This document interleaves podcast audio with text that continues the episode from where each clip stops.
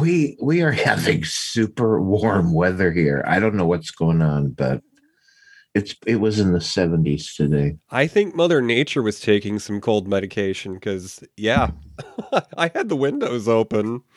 I got them open right now. Oh, well, let's see here. Well, I am recording, and uh, it looks like there's some people already in the room. So I, I suppose we could Yep. uh, just uh, away we go. Let's start. Good evening, and welcome to the beautiful historical Marionette Theater. This evening, we're going to discuss an early 80s drama comedy based upon a John Irving novel, novel The World According to Garp, starring Robin Williams, Glenn Close, and Mary Beth Hurt. Please take your seats. The show is about to begin.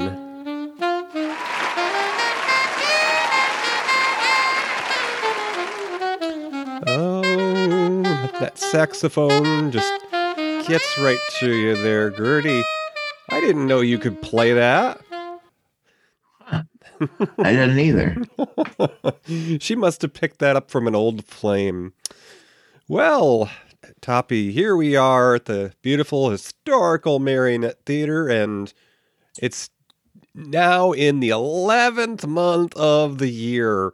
I Can't don't believe it. even want to think about what's around the corner.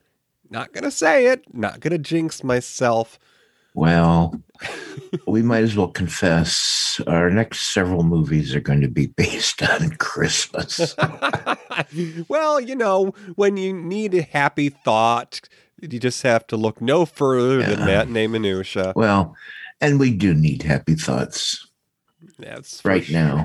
Uh, we all need happy thoughts, so let's just as well. we'll get with But uh, it's not crema yet. no. Um, and we got um, warm temperatures here, and uh, Myron says it's maybe going to snow soon. And Tommy up there in the North Country, we don't.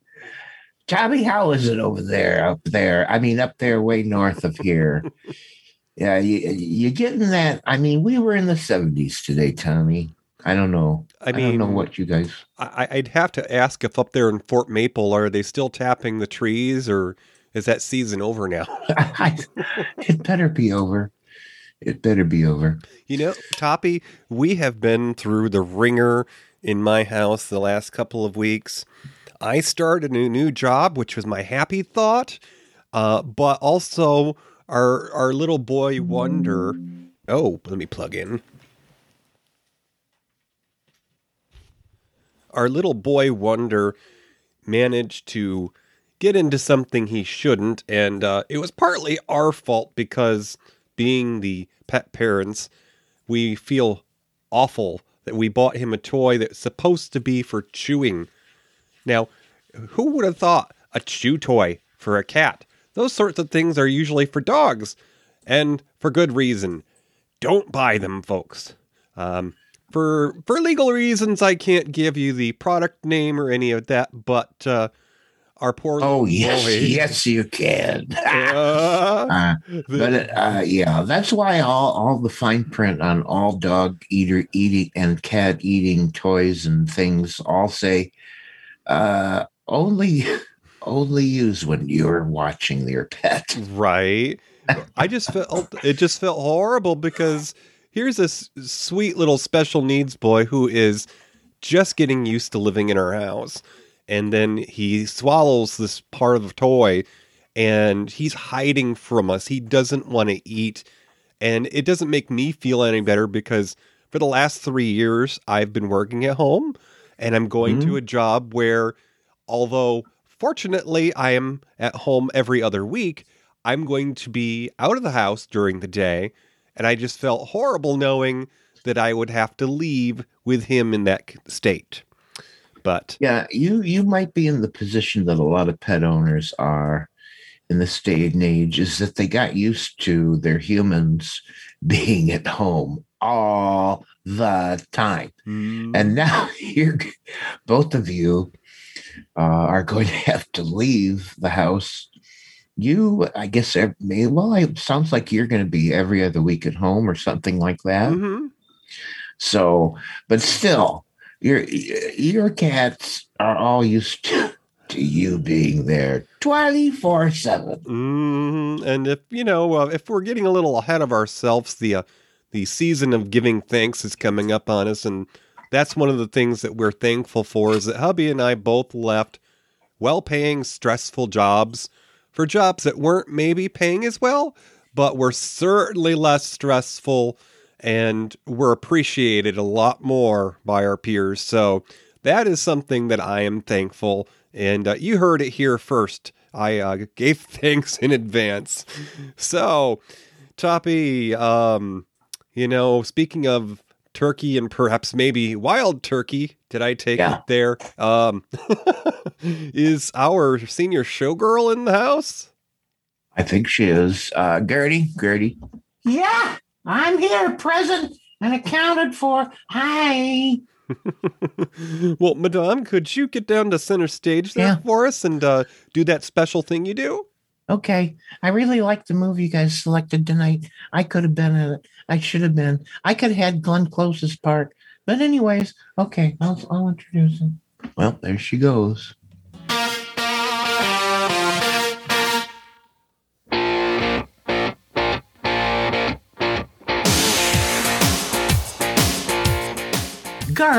Is a young writer who was raised in the shadow of his radical feminist mother.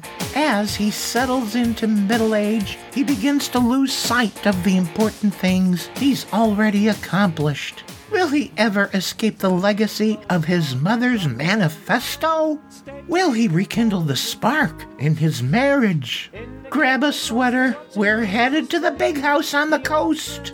It's time for The World According to Garp, starring Robin Williams and Glenn Close, based upon a novel by John Irving. Will you still feed me when I'm 64? Who? Take it away, fellas. What do you get when you take a dash to the silver screen? A pinch of golden oldies and a smidgen of screaming. It's time for Matinee Minutia with your host, DJ and Toppy.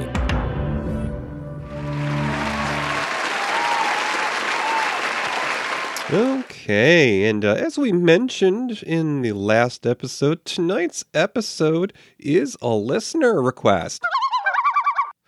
Yes, our dear friend uh, Tommy there of the Great White North, Fort Maple, wrote into us and said that he wanted to bring up this movie, this gem from the 80s. And as you heard, it's based on a John Irving novel. Boy, it seems like a long time ago that this movie came out. Uh, Well, it was a long time ago. what am I saying? But it was 1982, DJ. So what was happening in history back then? Okay, in 1982, Ma Bell AT&T agreed to divide itself into 22 subdivisions. They got caught with their hand in the cookie jar. Late Night with David Letterman made its debut on NBC. The first guest was Bill Murray, who 33 years later would be the last guest David Letterman had on. In 82, a groundbreaking ceremony for the Vietnam Veterans Memorial was held in Washington, D.C., and a crowd of over 100,000 attended the first day of the World's Fair in Knoxville, Tennessee. Hmm. Over 11 million people attended the fair during its six month run. Also in 82, the Weather Channel. Not just your evening news now. The Weather Channel, a 24 hour dedicated new weather news channel, began in the U.S. Also in 82, Steven Spielberg and Tobe Hooper's horror film collaboration, Poltergeist, was released. And in Orlando, Florida, Walt Disney World opened the second largest theme park, Epcot Center, to the public for the first time. In 82, car designer John DeLorean was arrested for selling, well, white snow, China snow, cocaine to undercover FBI agents, and he was later found not guilty on the grounds of entrapment. Hmm, Michael Jackson re- released Thriller in 82, and it was the biggest selling album of all time then. Is that, does that record still hold, do you think? I think it's pretty high up there. Something else, you know, might have tipped the scale, but it held it for a long time. Okay. Whew, 1982. Lordy McLord, Lord, that's a long time ago. But we did have some uh, celebrities you might know that was born in 82. Pete Buttigieg, Buttigieg, DJ. Boo, Say his name for me. Buttigieg. Buttigieg. Uh, he was a Indianapolis mayor and then a presidential candidate. And uh, he is now the U.S. Secretary of Transportation. Don't know how that happened. Don't know what his qualifications are for that, but that's his job. Anyways, Adam Lambert, uh, singer and songwriter, and actor, was born in 82. So was Kat Von D, Mexican born tattoo artist and reality TV star. Maybe you guys know him. I don't know. Uh, Constance Wu, the actress from ABC's Fresh Off the Boat. That was a TV series between 2015 and 2020. Danica Patrick, she's a race car driver, breaking the barrier there. Kelly Clarkson, uh, American Idol singer, and Kirsten Dunst, actress. You'll know her from Spiderman. LeAnn Rimes, another singer, and Nicki Minaj, another singer, rap artist. They were all born in 82.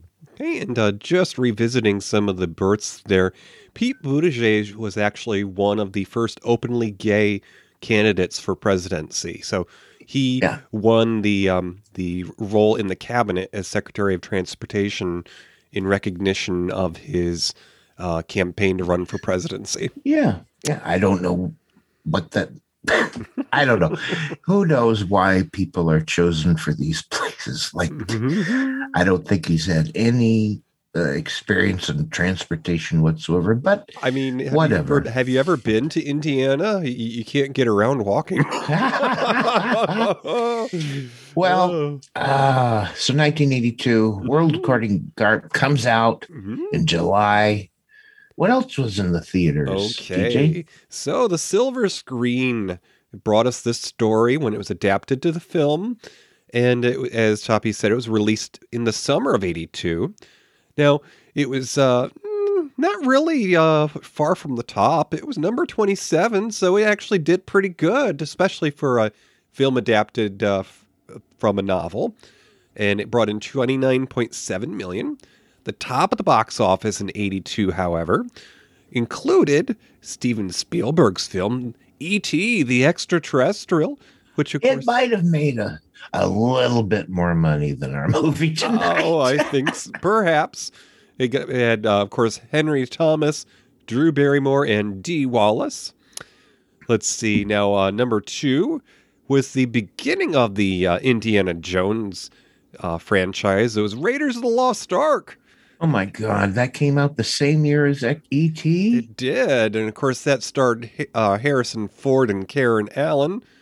And then in number three was uh, Sylvester Stallone in the the uh, the the second sequel that maybe didn't need to be made. Rocky Three brought in 124 million, and of course it starred Sylvester Stallone and Carl Weathers, who more in more recent years has been in um, some of the uh, Star Wars uh, franchise films on the Disney Plus service. There, Okay.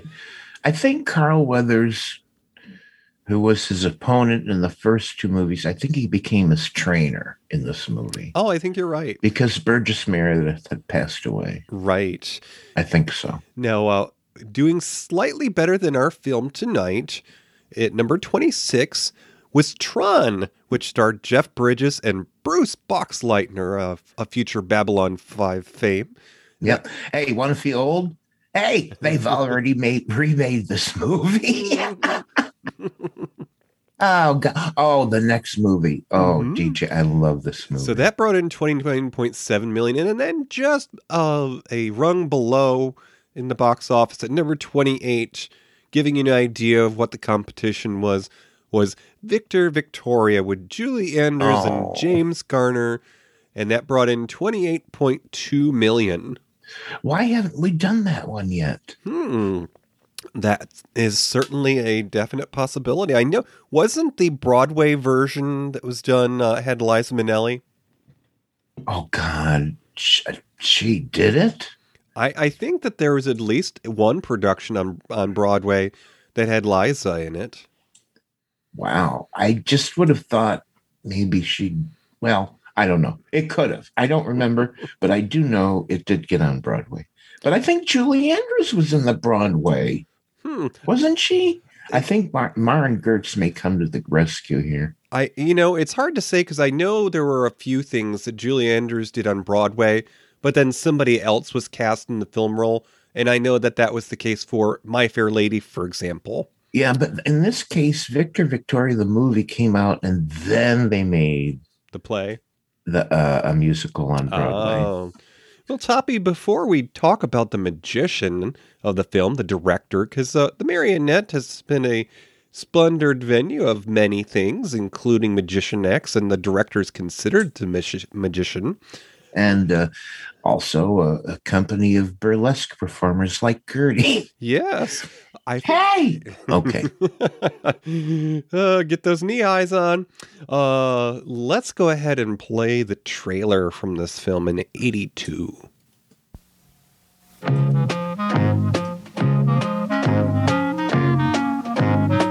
Babies floating around in the screen. Garp.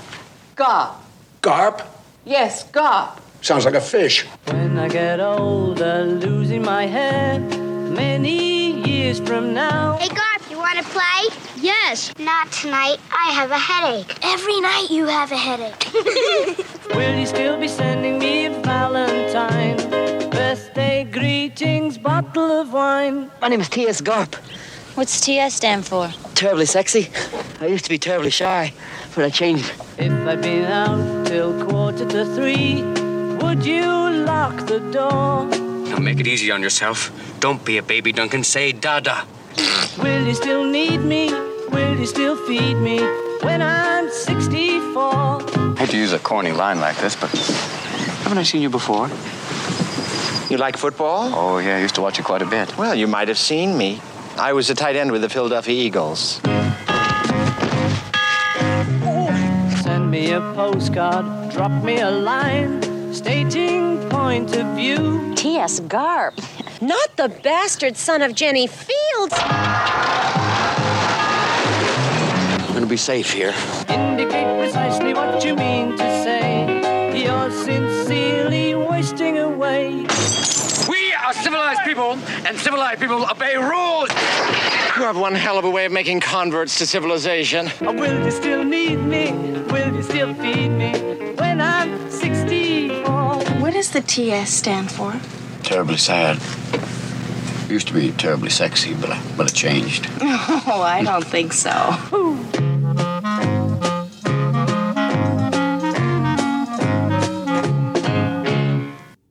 Yeah, T.S. Eliot had the same problem. Anyways, You know, Tapia, I think that trailer um, highlighted one of the best parts of this film. John Lithgow in this film, and uh, he played a character that was a post operative transsexual. And unlike a lot of films of that era, I didn't see it as a genuinely comedic role. He he actually played the part just as a woman, which I thought was very refreshing, especially from being 1982.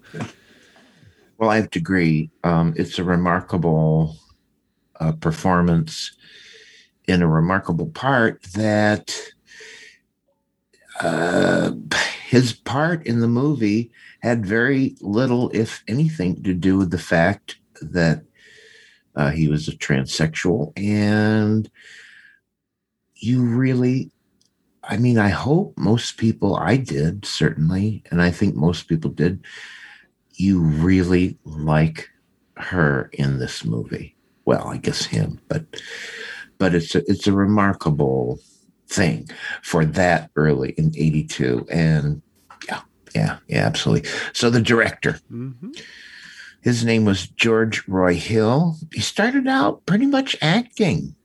Yeah. Uh, way back in 47, he was in a production of Bernard George Bernard Shaw's The Devil's Disciple. Later on, he had a leading role in The Raven of Wicklow in 48. And uh, in the USA, uh, he uh, got on Broadway and toured with Margaret Webster's Shakespeare Repertoire Company. He was in Richard the, uh, the Second, The Taming of the Shrew. And he was in This Creditors with Bea Arthur, of all people.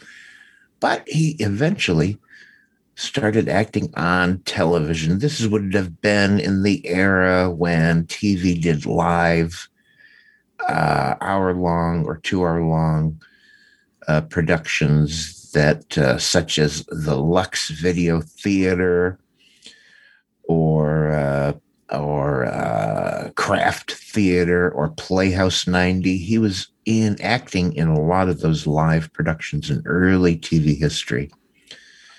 But Hill kind of got it into his head he wanted to be a director.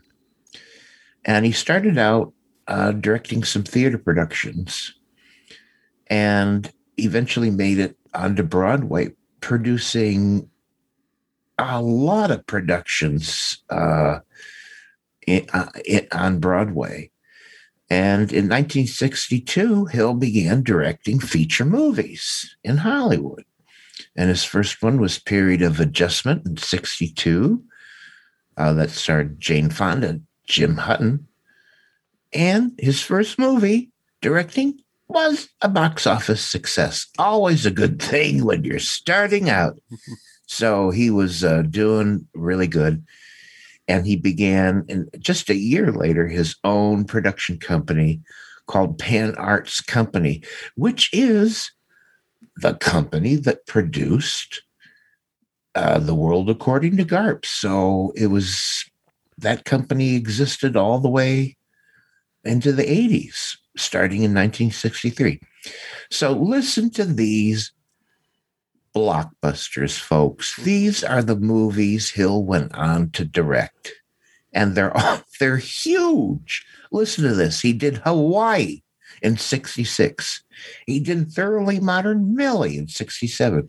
He did Butch Cassidy and the Sundance Kid in 69.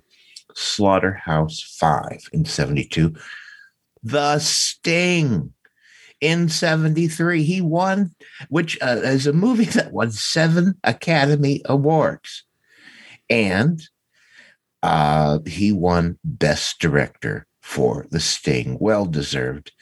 He went on to do The Great Waldo Pepper in 75, Slapshot in 77, A Little Romance in 79. And in 82, he did The World According to Garp, which, by the way, was Glenn Close's film debut. I did not know that. Uh, but yes, Glenn Close's film debut. Uh, uh, his last movie, George, George Roy Hill, his last movie was Funny Farm. womp womp in 1988 with Chevy Chase. And after he retired from directing, he uh, taught drama at Yale for many years. So a long life. What incredible uh, series of movies he directed. And among those, Funny Farm is one of my favorites because you can't get much funnier than having to pay the neighbors to be nice to you to sell your house. mm. Mm. Now, Myron Gertz wrote something interesting in the chat room, and I need Myron to elaborate a little bit. She wrote, just as, as a side, just as an aside, this movie was made for us rather than them. I'm not sure. I think she's talking about Garp. She may be talking about Victor Victoria, but Gertz, write a little bit more down. Tell us what you mean, because that's an interesting comment. So the cast, Mhm. DJ. Okay, we'll dip our toes into that pool, and then in a little bit, we're gonna take a uh, a trip over to the snack bar for our intermission.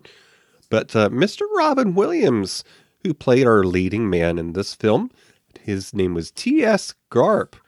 Now, Robin Williams was born in Chicago, the Windy City, and he was a descendant of former Mississippi governor. Bet you didn't know that. His father was an executive at Ford Motor Company in nearby Indiana. The World According to Garp was only his second film. The first was just two years before Popeye in 1980 with Shelley Duvall. And uh, he was fresh from the fourth season run of Mork and Mindy when he did The World According to Garp. Well, uh, Robin Williams would appear in five more films over the next five years, including a personal favorite, Moscow on the Hudson, in 84 with Elya Baskin, and a film that we've discussed right here just the other year. In 87, he did Good Morning Vietnam with uh, Forest Whitaker and Bruno Kirby, based upon uh, uh, the, a true story there. And uh, in the 90s, Williams continued to act in such films as Awakenings in 1990 with Robert De Niro and John Heard. And in 91, he appeared in Hook, a Peter Pan story with Julia Roberts, Dustin Hoffman, and Dame Maggie Smith before she was in the Harry Potter films. And in 93, he was. But in- she looked the same age. I movie. know. I, I swear to God, she's ageless. Ageless. It's like that, uh, you know, when Harry met Sally conversation. I'll have what she's having. Yeah. Uh, in '93, Robin Williams appeared in Mrs. Doubtfire with Sally Fields and Pierce Brosnan. And uh, in the new century, Williams began to branch out into non comedic roles, such as One Hour Photo in 2002. creepy. Yes. I Don't know what I felt about it. I don't know.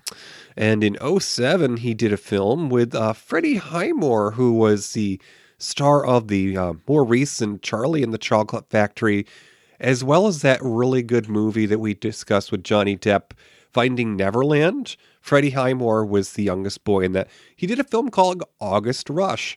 And uh, it was sort of a, uh, a modern ap- ap- a- modern adaptation of Oliver Twist. It was a young boy who had a gift for music, and he was an orphan, but he used his gift to try to help him find his birth parents. So, uh, throughout the course of his career, Williams won numerous awards, including an Academy Award for Best Supporting Actor for his role in Good Will Hunting. That uh, introduced us to the likes of Matt Damon and Ben Affleck, like I do believe. Yep. And uh, he also won six Golden Globe Awards, including Best Actor, Motion Picture Musical, or Comedy for his roles in Good Morning Vietnam from 87, The Fisher King in 91, and Mrs. Doubtfire in 93, along with special Golden Globe Award for vocal work in motion picture for his role as the genie in Aladdin in 92, and the Cecil B. DeMille Award in 05. He also received two Primetime Emmy Awards, two Screen Actors Guild Awards, and five Grammy Awards. As of his passing in 2014, Williams had 111 acting credits. Wow. Wow. Wow. And in more recent years, uh, at the time of his passing, he was suffering from depression and alcoholism and was misdiagnosed with Parkinson's, which was later determined to be a disfiguring disease called Lewy body, which is uh, involving development of dementia. All right, we are going to step out here to the lobby where Gertie is whipping up some treats. And uh, we're going to listen to an interview with our fa- favorite Texas morning news host, Bobbie Wygant, who had an occasion to interview Mr. Robin Williams about the world according to Garp. Yay, good old Bobby. We are here to talk about the world according to Garp, and you are Garp, and this is no Mork from Ork. No, ma'am.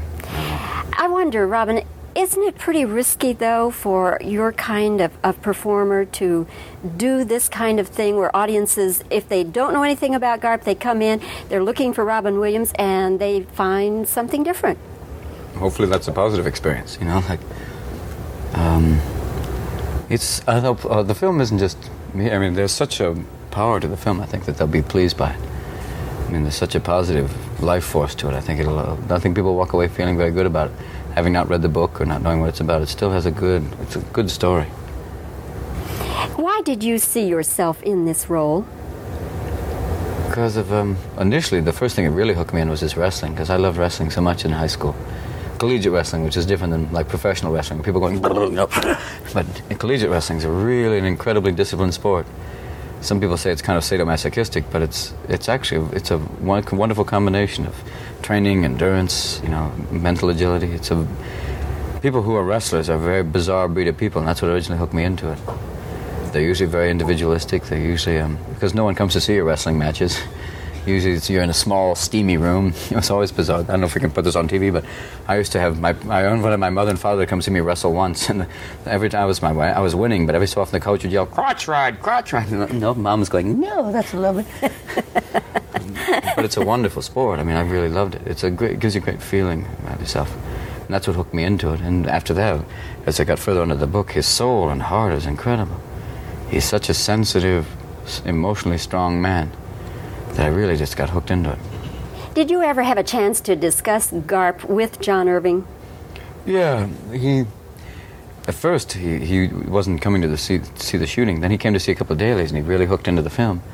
He he would sometimes come up to me and he'd outline certain passages in the book if, that he, I would just read. It was like reading a little passage of the Bible before you uh, shot a scene, but I would read a scene just because there's so much narrative in the book. The narrative helps you really for scenes where you had no dialogue. He would, it would help you just kind of prepare yourself for this when you have nothing to say at all, just to have a whole mental attitude that made it come to life. Does Irving like the movie? I think so very much, which is a great compliment. I think. I think he feels very positive about it, which makes me feel like, whew, okay. Hey, Mr. Tolstoy, how do you like that play? Yeah, it's okay. hey, Mr. Melville, how is it? That's a some fish, huh?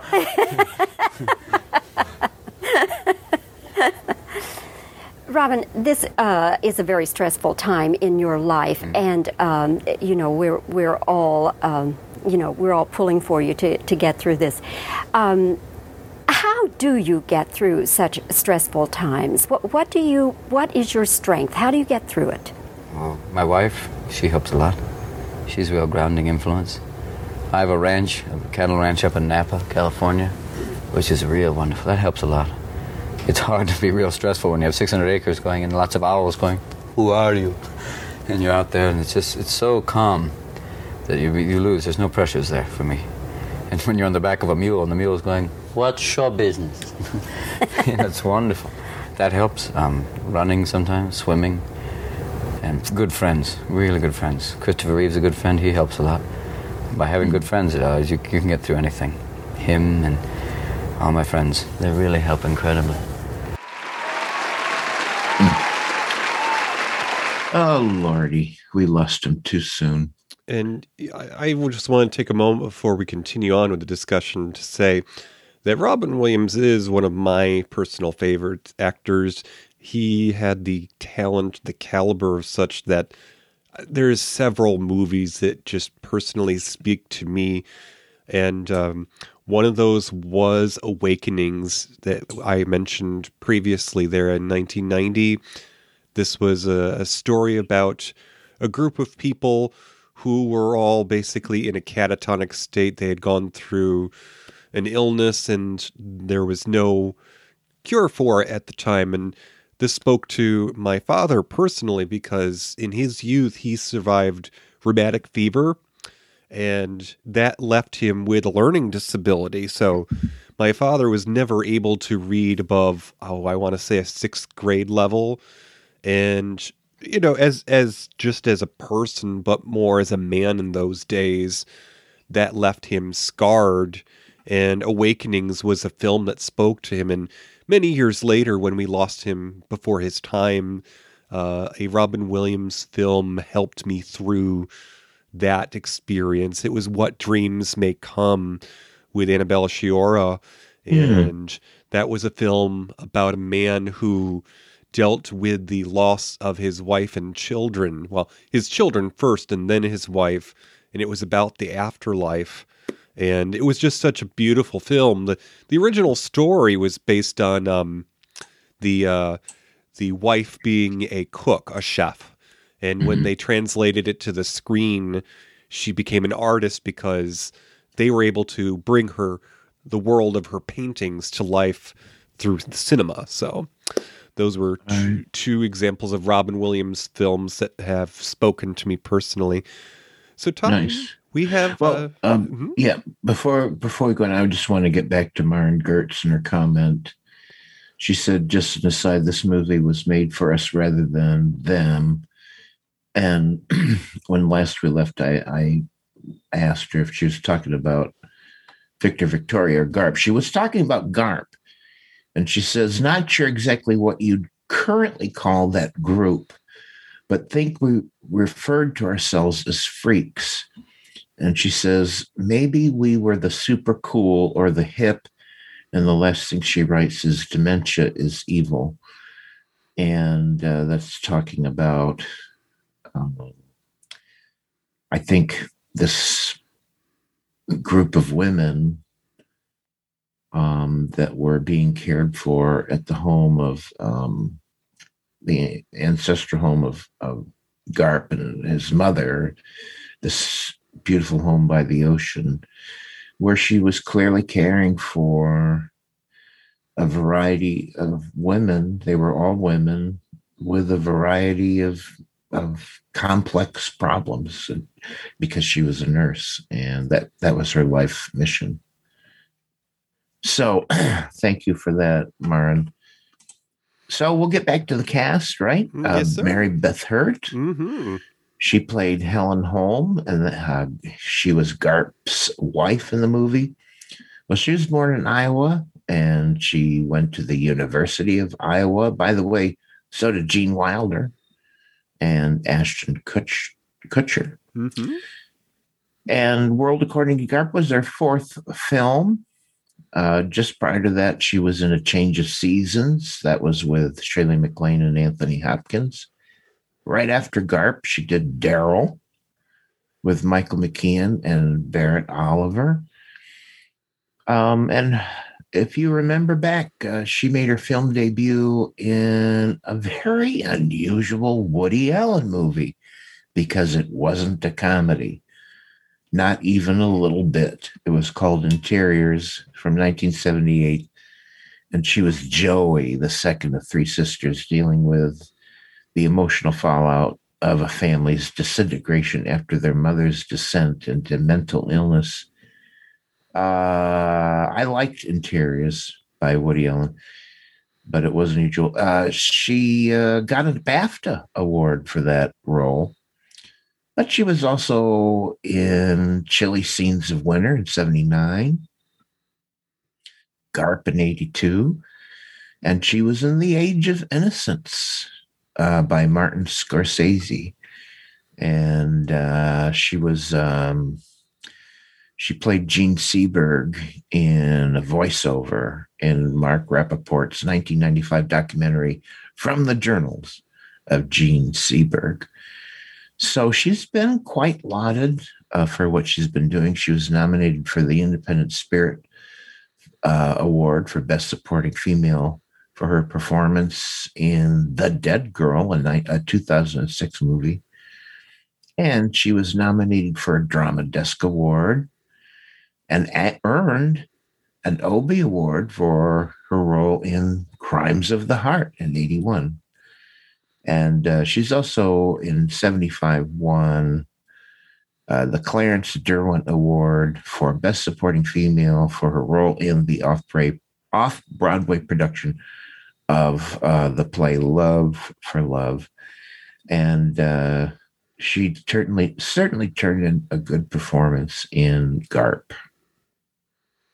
Okay, so now we're going to uh, talk about the uh, the uh, supporting role, the kind of the leading lady, because she had a lot of scenes. Uh, She's very important. She was on the screen before Robin Williams. Glenn Close. She played Jenny Fields, his mama, and the head nurse there. Uh, Miss Glenn Close was born in Connecticut. And when she was 13, her father opened a clinic in what was then known as the Belgian Congo. Now it's the Democratic, uh, Democratic Republic of the Congo. and ran it for 16 years. During most of that time, the close children lived alternately in Africa and at boarding schools in Switzerland, as you do. Close's grandfather, Edward Bennett Close, was once married to Marjorie Merriweather Post. Yes, that Post, heiress to the Post cereal fortune. Cookie. Wow! Cookie Crisp, anyone? And in 1984, she became the third actor to receive an Oscar, Emmy, and Tony nomination in the same calendar year.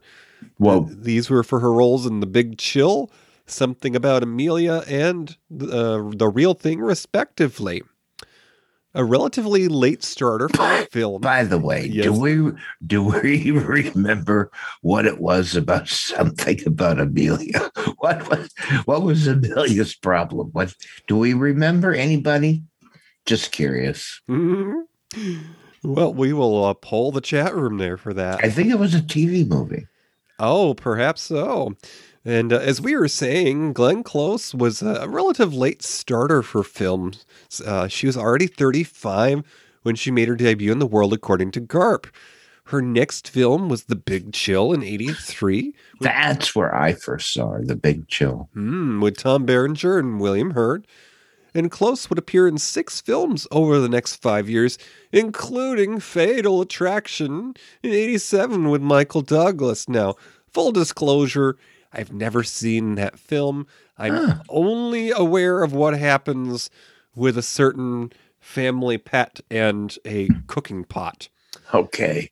Don't tell Tommy. No. I well, anyways, Tommy probably knows.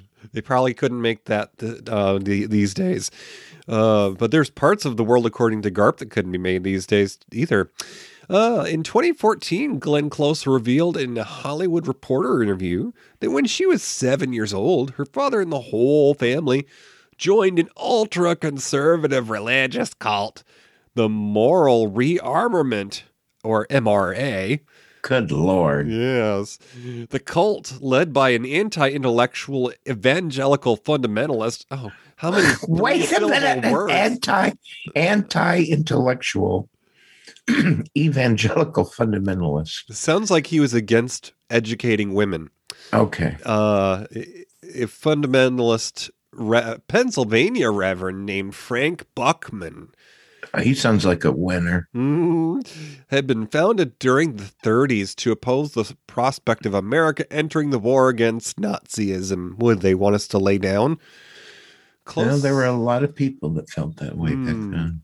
Close said that while in the cult, you basically weren't allowed to do anything, or you were made to feel guilty about any unnatural desire. If you talk to anybody who was in a group that basically dictates how you're supposed to live and what you're supposed to say and how you're supposed to feel from the time you're seven till the time you're 22, it has a profound impact on you. Yeah, it's called a cult. Uh-huh. No. That's that's a cult right there. That's the definition. You know, I read recently something about uh, Angela Lansbury saved her daughter from the clutches of uh, uh, Charles Manson because she moved her family to England at the time. Let's see. Uh, let's. It's something you have to consciously overcome because all your trigger points are wrong. And as a young adult, she performed in the group Up with People. Oh, I knew a few people that were in that group. They were, uh, they were uh, annoyingly positive. I, that's all I can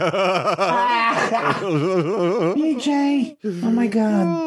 You said it. The cult's traveling performance offshoot organization that was designed as a right wing counterpoint to the hippie movement until she broke away from both the MRA and Up with People in 1970. What, did she get off the bus and you know, find a cab or something?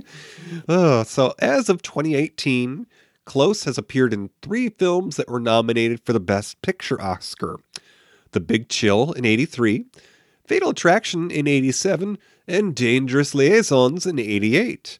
Each time she has appeared in a Best Picture nominee, she was also Oscar nominated for, per, nah, for her performance in the film. And as of 2021, Glenn Close has the most Oscar nominations, which is eight, without a win. amongst living actors of any gender. To date, she has 94 acting credits. Pretty awesome career. Uh, this was my first viewing of the movie.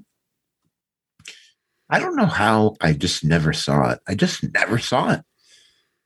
And uh, Robin Williams was a bit of a name at this time because he was well known from Mork, which was one of those TV shows I couldn't stand.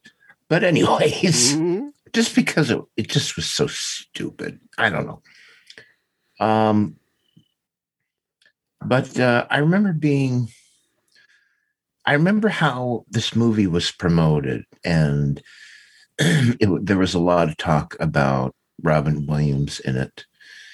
And I don't know what I thought this movie was about, but I gotta tell you, I wasn't expecting what I saw. Um, I wasn't expecting it at all. Uh, I liked it. Um, the journey these characters go through are like, it's pretty wackadoodle and it's very serious, and there are some serious consequences. Um, I, I I just had no idea, no idea uh, that this movie was that heavy.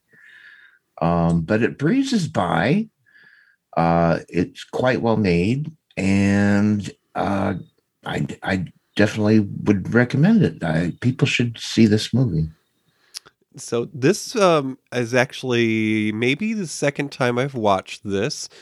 A coworker g- gifted me a copy of this a few years back when we were going through some difficult times at home, and after watching this film, you certainly do pick up on more things as you do with a lot of films with each subsequent viewing.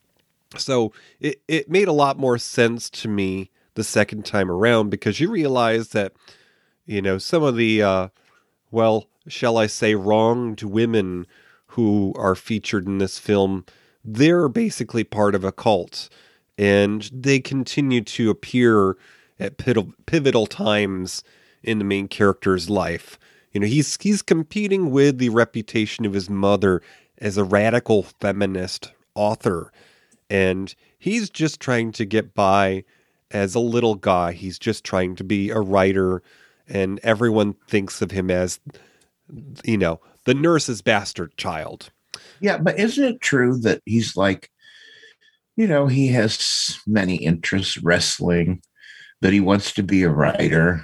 Although I think he arrives at that idea just because a girl, a girl he likes, likes the idea that she's that he's a writer. Mm-hmm. Anyways, but he does work at it, and then he's he's writ, he wrote a short story about his mother and gave it to her to read to kind of maybe approve. And she says, I don't want you writing this story about me. I want to write about my own life. And then she starts, she writes a book that becomes incredibly popular Mm-hmm. and influential. And, uh, you know, here's her son who's been trying to write and get published, and he does, you know, but but nothing like the success his mother had with this one particular book.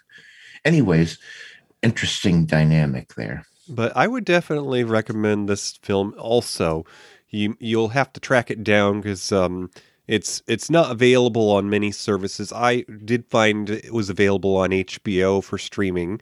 But Uh, it's also oddly enough, if you go to YouTube, you can rent it for three bucks. oh, okay. Yeah. By the way, I want to talk about this one thing. Mhm. Okay. I don't want to spoil the movie for anyone who hasn't seen it, but there are some actions characters take in this movie that lead to dire, terrible, tragic consequences. Uh, and it involves cheating on their spouse. This is, movie is a bit of a period piece. Uh, it starts out after, well, right along, well, before World War II and then after. DJ, did I imagine this or did this really happen? Isn't it true that Robin, although Robin Williams' character Garp was led into a rage when he found out about his wife's dalliance with the younger man, Mm-hmm. don't we see a scene where he does the same thing to his wife? I am Don't we see that? I am so glad that you bring that up because um I, I get I have a feeling that as the film runs its course and they they go through that those traumatic events, they're brought back together, of course.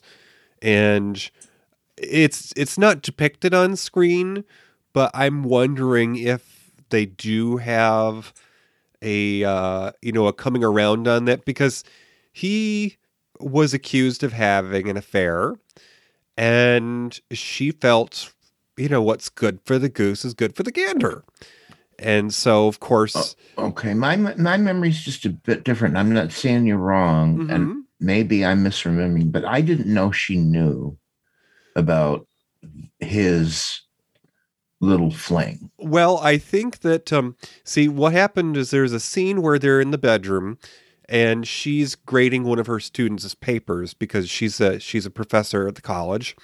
And this happens to be the paper of the young man who has his eye on her. However, um her husband laying next to her in his uh, Robin Williams is is talking about um what is it uh regrets perhaps and uh he had just taken home the babysitter and his wife said you know did basically did you put the moves on the babysitter Okay, you're right. You're right. You're right. Yep. so you know she she had every uh i'm sure that she believed that he had already been unfaithful and even if we didn't see it i'm pretty sure that it happened Well, it was strongly suggested. I mean, there was a shot. He pulls over in the car on a deserted street, and they turn. He stops the car. He turns the engine off, and you know what did they do? Well, I mean, I think we can assume Mm-hmm. uh, that they uh, had a little uh, nookie nookie. Yeah. Yeah, hanky panky. Now, what are we to make of this? Is is what I'm interested in Mm-hmm. because one of the big messages of the movie are these women who are so tragically damaged by the things that men did to them. Mm-hmm. And well, what am I trying to say? This is complicated. It is complicated. Uh, she, uh, Robin William, uh, I mean Garp, does this thing that perhaps lead to his wife's thinking, well, what's good for the goose is good for the gander, that kind of thing. But his rage when he finds this out, and, and he, he's done the same thing, right? But he is in a rage, and this rage leads to a terrible tragedy. What are we to think of? I- what are we to think of that? It's men are beasts. Yeah. Um, I, I don't know. I mean, it is it's difficult to analyze to a point, but I I also think that you know she was not any more in the right or the wrong by doing what she did, because as she understood it, her marriage had already been violated. So, but I think moreover, im- more importantly, the overall message to, of this film, to me at least, is, um, you know, you need to appreciate what you have before you lose it, because many of Yeah. us don't understand that what we have is not our right. We've we have simply somehow come across our circumstances and we have been gifted these opportunities. So don't look a gift horse in the mouth. And certainly, if you have a good relationship with somebody, it's all about honesty and communication because um, you're just going to shoot yourself in the foot and you're going to wonder how it is that you had it so good before and you may not ever find that again Uh, I think you're right, DJ. I think what this movie really is is about the healing process, and that's what we see these characters in in a monumental way. They've got a lot to heal from. In fact, all the women at that place on the seashore, whatever that was, some sort of They call they call themselves Ellen Jamesians. I think it's based on uh, a true events that there was a woman who had been raped and had her tongue cut out, Mhm. and they had done that to themselves as an expression of sympathy. They removed their own tongues. Yeah. Yeah, yeah, yeah. Uh folks, this has got some heavy shit in this movie, I'll tell you. Um and I don't know. I don't I wasn't expecting where this movie went. I and maybe, you know, I mean this that makes this movie incredibly interesting. It takes you on a journey. It You does. you really don't you don't know what you're getting into. Oh, was Um, but I do think that it's generally, I mean, about watching people heal. Mm, And God bless it, wasn't Lithgow's performance incredible? Oh, absolutely, because he wasn't playing a character; he was playing a person. You know, it, Yeah. it, it didn't matter the fact that he had, you know, once been a man. It, it was so terrific when he introduces him. Uh, well, when she Roberta introduces herself to Garp and uh, says, um, "Do you like football? I used to be with the Philadelphia Eagles." Yeah. I mean, it's great. And and this character that John Lithgow por- portrays becomes so important to the whole family. Really important. Um, and I love the scenes where John Lithgow interacts with Robin Williams in such an affectionate way. Uh, they hold hands, they kiss. I just love that. I I just thought it was incredible. It was, and and uh, playing with the children too. Yes. Yes, yes. By the way, I thought the kid actors were great. A lot of time, a lot of times when you got kids in a movie, but these kids were naturals. I don't know where they found them or whatever else they did, but these were a couple of good kid actors. hmm And you know, all kidding aside, maybe a little bit of kidding, Toppy, without giving anything away, because we do certainly want people to see this film. There was a point where I was kept guessing as the the the, the traumatic events continued to happen, and Yeah. I felt like it was one of those low budget horror movies. Everybody dies. Well, I mean, I'm not spoiling anything because everybody doesn't die, but you're certainly left to wonder. God, he's he's uh, you know he's been kicked in the guts already, and he's laying on the ground. What are they going to do to him next? Yeah. This is a fully realized character that and we start to get to know this character because he's a kid when when we start the movie. He's a young boy. And and, and yet another great kid actor. I don't know who he was, but he was great as Robin Williams, uh, as Garp as as a young kid. And you know, he's got such a complex history anyways I, this this was not I, I didn't know what i thought this movie was but it wasn't anything like what i thought it was but it was a great movie Okay, so Toppy, we are out here close to the lobby, and uh, this is the part of our show that we refer to as our snack tray, because we're going to tell you about other things you might enjoy if you like the world according to Garp or films like it. So I'll go first. Uh, a film that I think you might enjoy, and I actually haven't seen this. I'm actually looking forward to seeing it. Is a 2005 film. This stars Jeff Daniels and Laura Linney.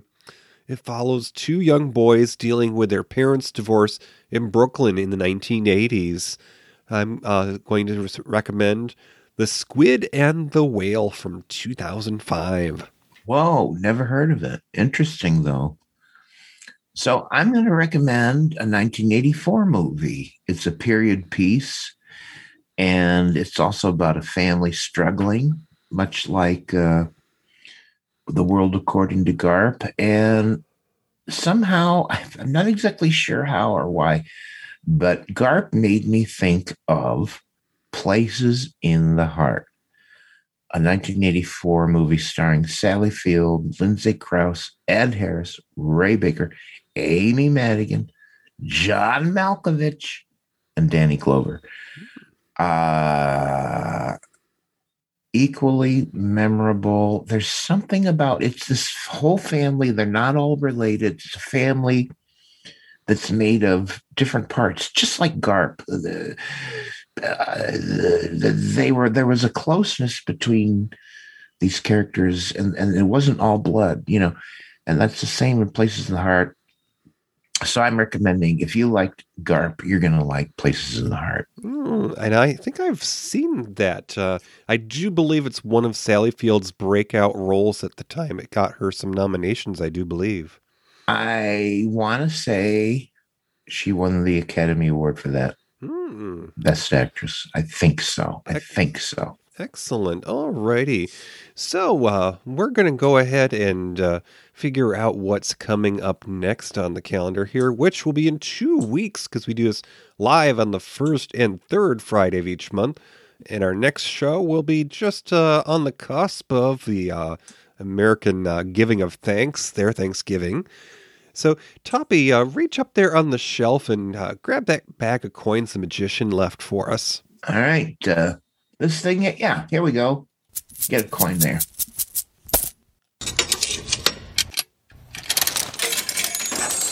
Gumball machine. All right.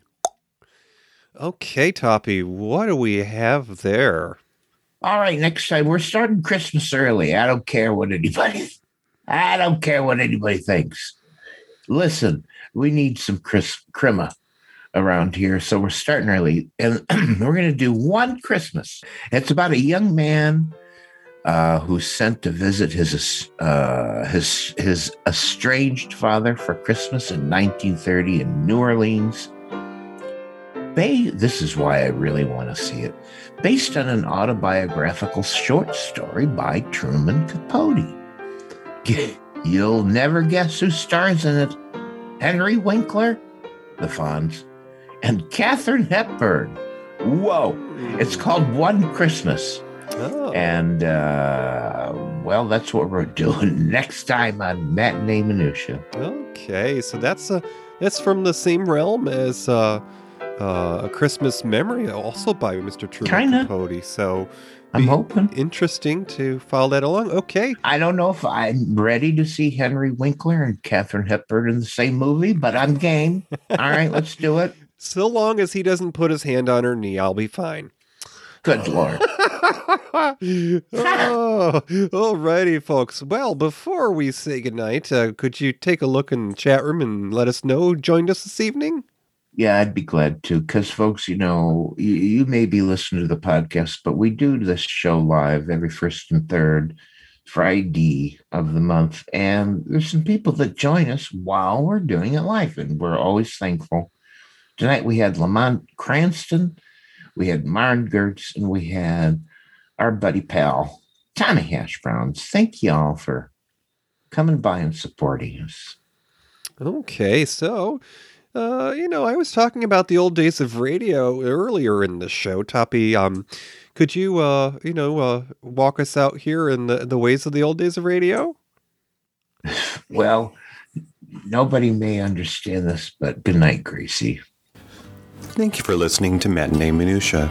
Our show streams live on the first and third Friday of the month. Go to univospods.net, click the tower for audio, enter Discord for chat. You can find our show anywhere you listen to podcasts.